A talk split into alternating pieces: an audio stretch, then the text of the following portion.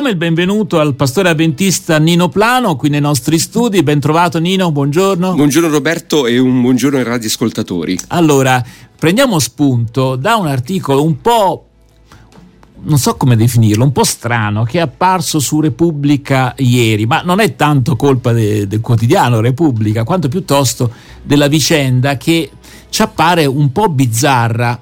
Allora io leggo il titolo e poi forse un paragrafo. In Messico apre un tempio dedicato al culto di Satana ed è scontro tra stregoni e religiosi. È un articolo di Daniele Mastro Giacomo. A Catemaco verrà inaugurato il primo e unico luogo per seguaci di Lucifero, una vera sfida per il paese nordamericano dove si conta la più vasta comunità di cattolici al mondo. Allora, è un tempio appunto dedicato al diavolo, sorgerà a Catemaco, abbiamo detto, cittadina dello stato di Veracruz, nel sud-est del Messico, famosa come centro di stregoneria e meta di curanderos. Per il momento è segnato solo dalle mura, ma il costruttore, che si chiama Enrique Martin Berdon, figura nota del misticismo nazionale e internazionale, conta di finirlo entro il giorno delle streghe, che si celebra la prima settimana di marzo. Eh, allora, poi andando avanti si parla di una sfida eh, per la comunità eh, più vasta di cattolici al mondo e un progetto che riaccende le tensioni mai sopite tra la Chiesa romana e i pagani in questo lembo di terra incuneato tra la giungla e il lago che prende il nome del paese vicino. Per anni si sono alternate battaglie a momenti di pace e vabbè, poi si parla appunto di un luogo particolare che ha attirato sempre centinaia di stregoni, ammaliatori, fattucchiere, eccetera, eccetera. E poi ecco, si accenna in questo articolo che comunque c'è un problema perché la Chiesa o le chiese vengono percepite come piuttosto distanti rispetto ai problemi della gente, che in genere è gente povera, che ha problemi appunto, chi ha problemi di amore, perché anche quello c'è, no? Dice fammi un filtro, c'è chi ha problemi invece di salute e che non trova delle risposte e, e quindi si affida anche a queste situazioni. Ecco, qui si parla di una chiesa, la chiesa cattolica, che resta dominante ma spesso distratta e quindi finiscono per affiorare i dubbi e affidare ai miracoli del santone il proprio destino. Allora, quindi questa sembra roba appunto, stiamo parlando del Messico e vabbè, però in realtà per certi aspetti ricorda anche situazioni eh, che sono non tanto lontane da noi. Ora non so come pastore avventista se ti è mai capitato di avere a che fare con volte. santoni e di fattucchiere streghe, non so. Mi è capitato tante volte di parlare con persone che hanno provato quantomeno ad affidarsi a dei santoni, a, a dei maghi, se possiamo dire così, per poter eh, così pre- sapere quale sarebbe stato il loro futuro, come sarebbe andata una determinata vicenda in tema di malattia, in tema di amore eh, delle persone si sono confrontate con me, ovviamente chiedendomi se questa fosse eh, la strada giusta. Io ovviamente ho cercato di dissuadere queste persone mm. dal, dall'affidarsi insomma a queste persone. Sei riuscito? Spesso, in alcuni casi sì, in altri casi no. Eh, mi ha colpito in modo particolare anche una vicenda in cui un, un ragazzo addirittura eh, insomma per via traversa mi ha chiesto un esorcismo per esempio e sembra, ma quella cultura lontana che ci sembra lontana, quella appunto di questo territorio messicano, in realtà qualche anno fa, forse in percentuali minore, ma comunque l'abbiamo già vissuta in Italia. In Italia c'era senza dubbio l'idea di affidarsi a questi stregoni, a queste persone che ti leggono la mano, leggono il futuro, insomma, che cercano di, eh, come dire, affidarsi eh, alla, alla, lettura, no? eh, attraverso degli oggetti, le mani, eccetera, del futuro. Ecco, questo ci appartiene anche a noi, insomma, appartiene a noi italiani. Ehm, certamente oggi abbiamo una cultura più pronta, più eh, siamo. Mh, mm, come dire, più preparati e quindi è in diminuzione diciamo questo fenomeno ma anni fa era, mm. era, senza dubbio presente anche nel nostro paese. Ma secondo maggiore, te quando dicono, il giornalista quando dice che la Chiesa o le Chiese vengono eh, avvertite sì come una forza dominante nella cultura generale, ma piuttosto distratte. Eh, c'è qualche ragione in questo, oppure tutto sommato, insomma, non è che. Ma di, eh, può essere che ci sia una distrazione eh, da parte delle chiese. Ci, mh, mm, poi eh, non conosco bene la situazione, certo. ma può esserci. Ehm, senza dubbio, ehm, il fascino diciamo dello stregone, mm. della fattucchiera, insomma, di questi personaggi è, è, grande, è grande perché ti dà una risposta immediata. Invece il cristianesimo non ti dà una risposta immediata. Il cristianesimo tendenzialmente ti dice lavora su te stesso, costruisci tu il tuo domani, impegnati a modificare ciò che tu sei per ottenere qualcosa di diverso nel tuo domani. Quindi è un lavoro che è incentrato sulla persona, non tanto nella lettura di quello che accadrà così nel fato, nel domani. Eh, mm, insomma, il caso non esiste, esiste il fatto che tu possa costruire qualcosa per te un domani. Poi ovviamente ci sono le disgrazie, ci sono, cioè, siamo sotto questo cielo tutti quanti, però appunto tendenzialmente il cristianesimo ha come fine quello di lavorare te, su te stesso e di migliorare come individuo per poter avere una vita migliore domani. Mm. Senti, tu parlavi di, di, fascino, di fascinazione. In effetti il termine Lucifero eh, etimologicamente vuol dire portatore di luce, dunque un personaggio che insomma ha esercitato e continua a esercitare un fascino eh, nel mondo dell'occulto, anche se poi guardando eh, quello che dice questo Berton, lui spiega al, al País, che è uno dei più importanti quotidiani spagnoli, che è un'entità che le stesse religioni si sono incaricate di convertire in qualcosa di cattivo. Fino all'arrivo della Santa Inquisizione era considerato un essere buono. Dove la... Poi la storia di Lucifero, chiamato anche diavolo, sebbene non siano la stessa cosa, e vabbè, anche qui ci sarebbe da discutere, è nota. Viene evocata più volte nella Bibbia e nel Vangelo, oltre a essere accennata anche nell'Antico Testamento, angelo prediletto di Dio, cherubino, bello, intelligente, luminoso, eh, da cui appunto Lucifero si ribella, viene fatto precipitare sulla terra, attenzione, in mezzo all'Antartide. Mm Ecco, non ecco, so no, se. No, non sapevo. Non, notizia non pervenuta. Eh. addirittura geografica. L'Antartide, vabbè, perché aveva, usato, perché aveva usato comunicare con gli uomini, gesto vietato per gli esseri superiori. Non, non, non, non, non esiste, non esiste questa roba. Però è interessante che l'idea è, beh, insomma, questi esseri qui ci permettono una comunicazione che invece non sarebbe possibile attraverso i sistemi tradizionali, chiamiamoli così.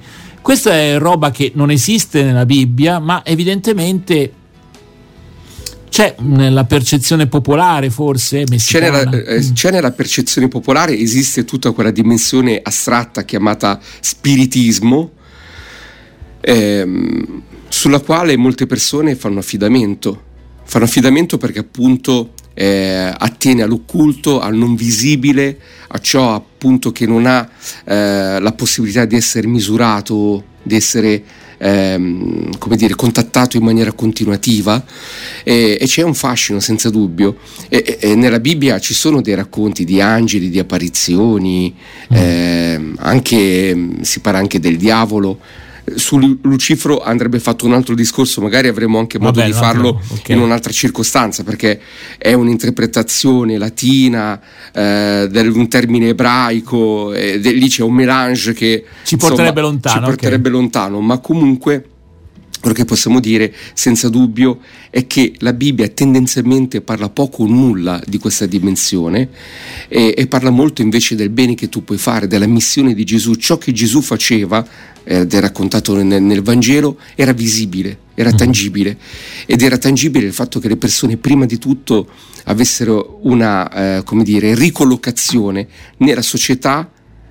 Ehm, quando invece la società tendeva per esempio a, esatto, ad emarginare, sì. ad allontanare eh, per le malattie. Tra l'altro, tra le persone che hanno seguito Gesù, se non sbaglio, c'è anche una persona che è, ha avuto dei problemi come dire, di carattere tra lo psichico e il demoniaco, so, una indemoniata, eh, non, sì, sì. correggimi eh, se sbaglio E questo cosa significa ma, questo? Che Gesù in... non aveva paura di niente sostanzialmente. Gesù non aveva paura di niente, ma sono anche delle immagini importanti per poter dire che Dio, che si rivela in Gesù Cristo, raggiunge tutti. Raggiunge tutti. E raggiunge tutti e domina sul mondo e sul male. Uh-huh. E sostanzialmente quando c'è Dio il male non c'è, insomma, non c'è o comunque non si manifesta in quella forma. Senza allora, dubbio. Adesso ci ascoltiamo una canzone perché poi tra l'altro questo conflitto tra il bene e il male che negli episodi dei Vangeli è, è, è spesso coniugato anche in termini proprio appunto della lotta tra Dio e Satana insomma eh. Eh, questo, questo tema della lotta tra il bene e il male in realtà non è mai finito, insomma, noi lo vediamo ancora oggi. Certo. Basta sfogliare anche le prime pagine di qualunque giornale e lo comprendiamo perfettamente. Allora, ascoltiamoci una canzone adesso di Jordan Sincere eh, dal titolo The Wait is Over, l'attesa è finita. The faintest spark, a tiny glimmer, heaven's light in a manger, God with us, praise Emmanuel. Death now knew its days were numbered, darkness shook, the angels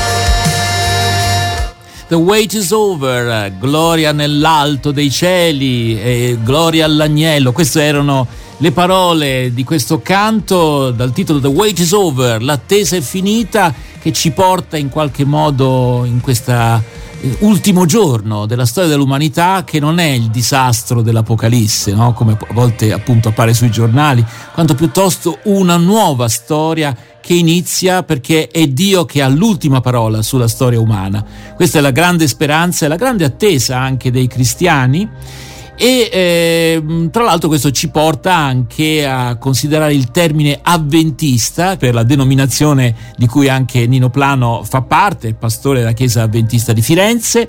Allora, eh, Nino Plano, eh, qualcuno ci chiede ripetutamente, ma eh, insomma chi sono gli avventisti?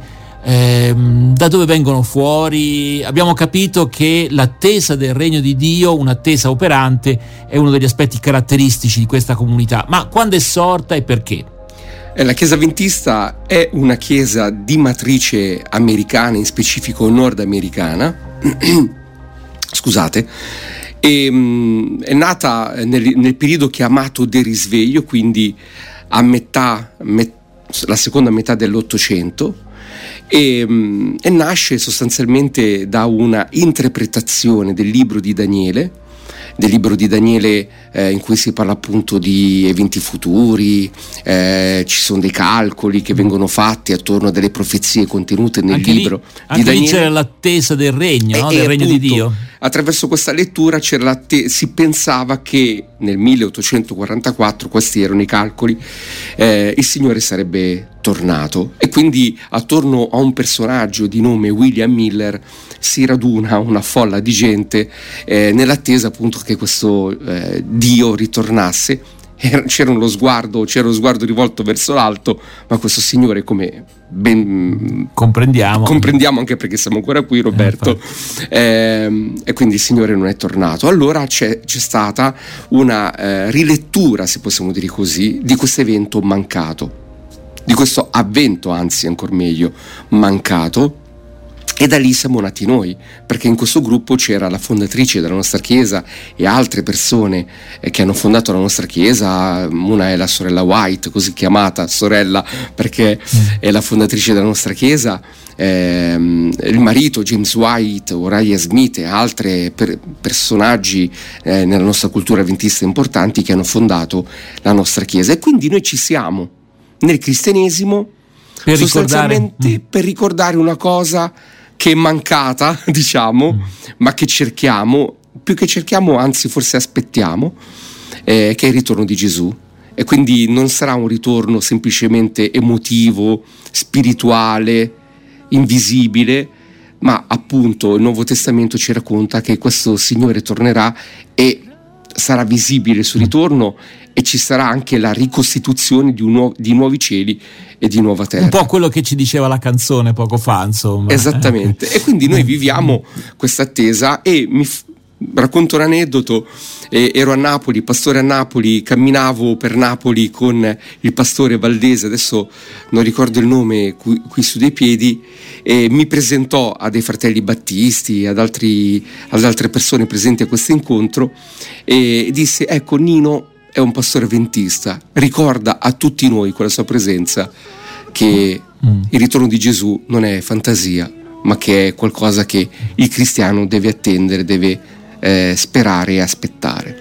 Allora, visto che ci siamo, un altro piccolo aneddoto, fui invitato tanti anni fa a predicare in una chiesa cattolica, che è un privilegio che ora apprezzo ancora di più rispetto a quel tempo. E alla fine io dissi quello appunto le, una, condivisi la mia esperienza di fede in quanto avventista e il sacerdote disse ma noi siamo tutti avventisti?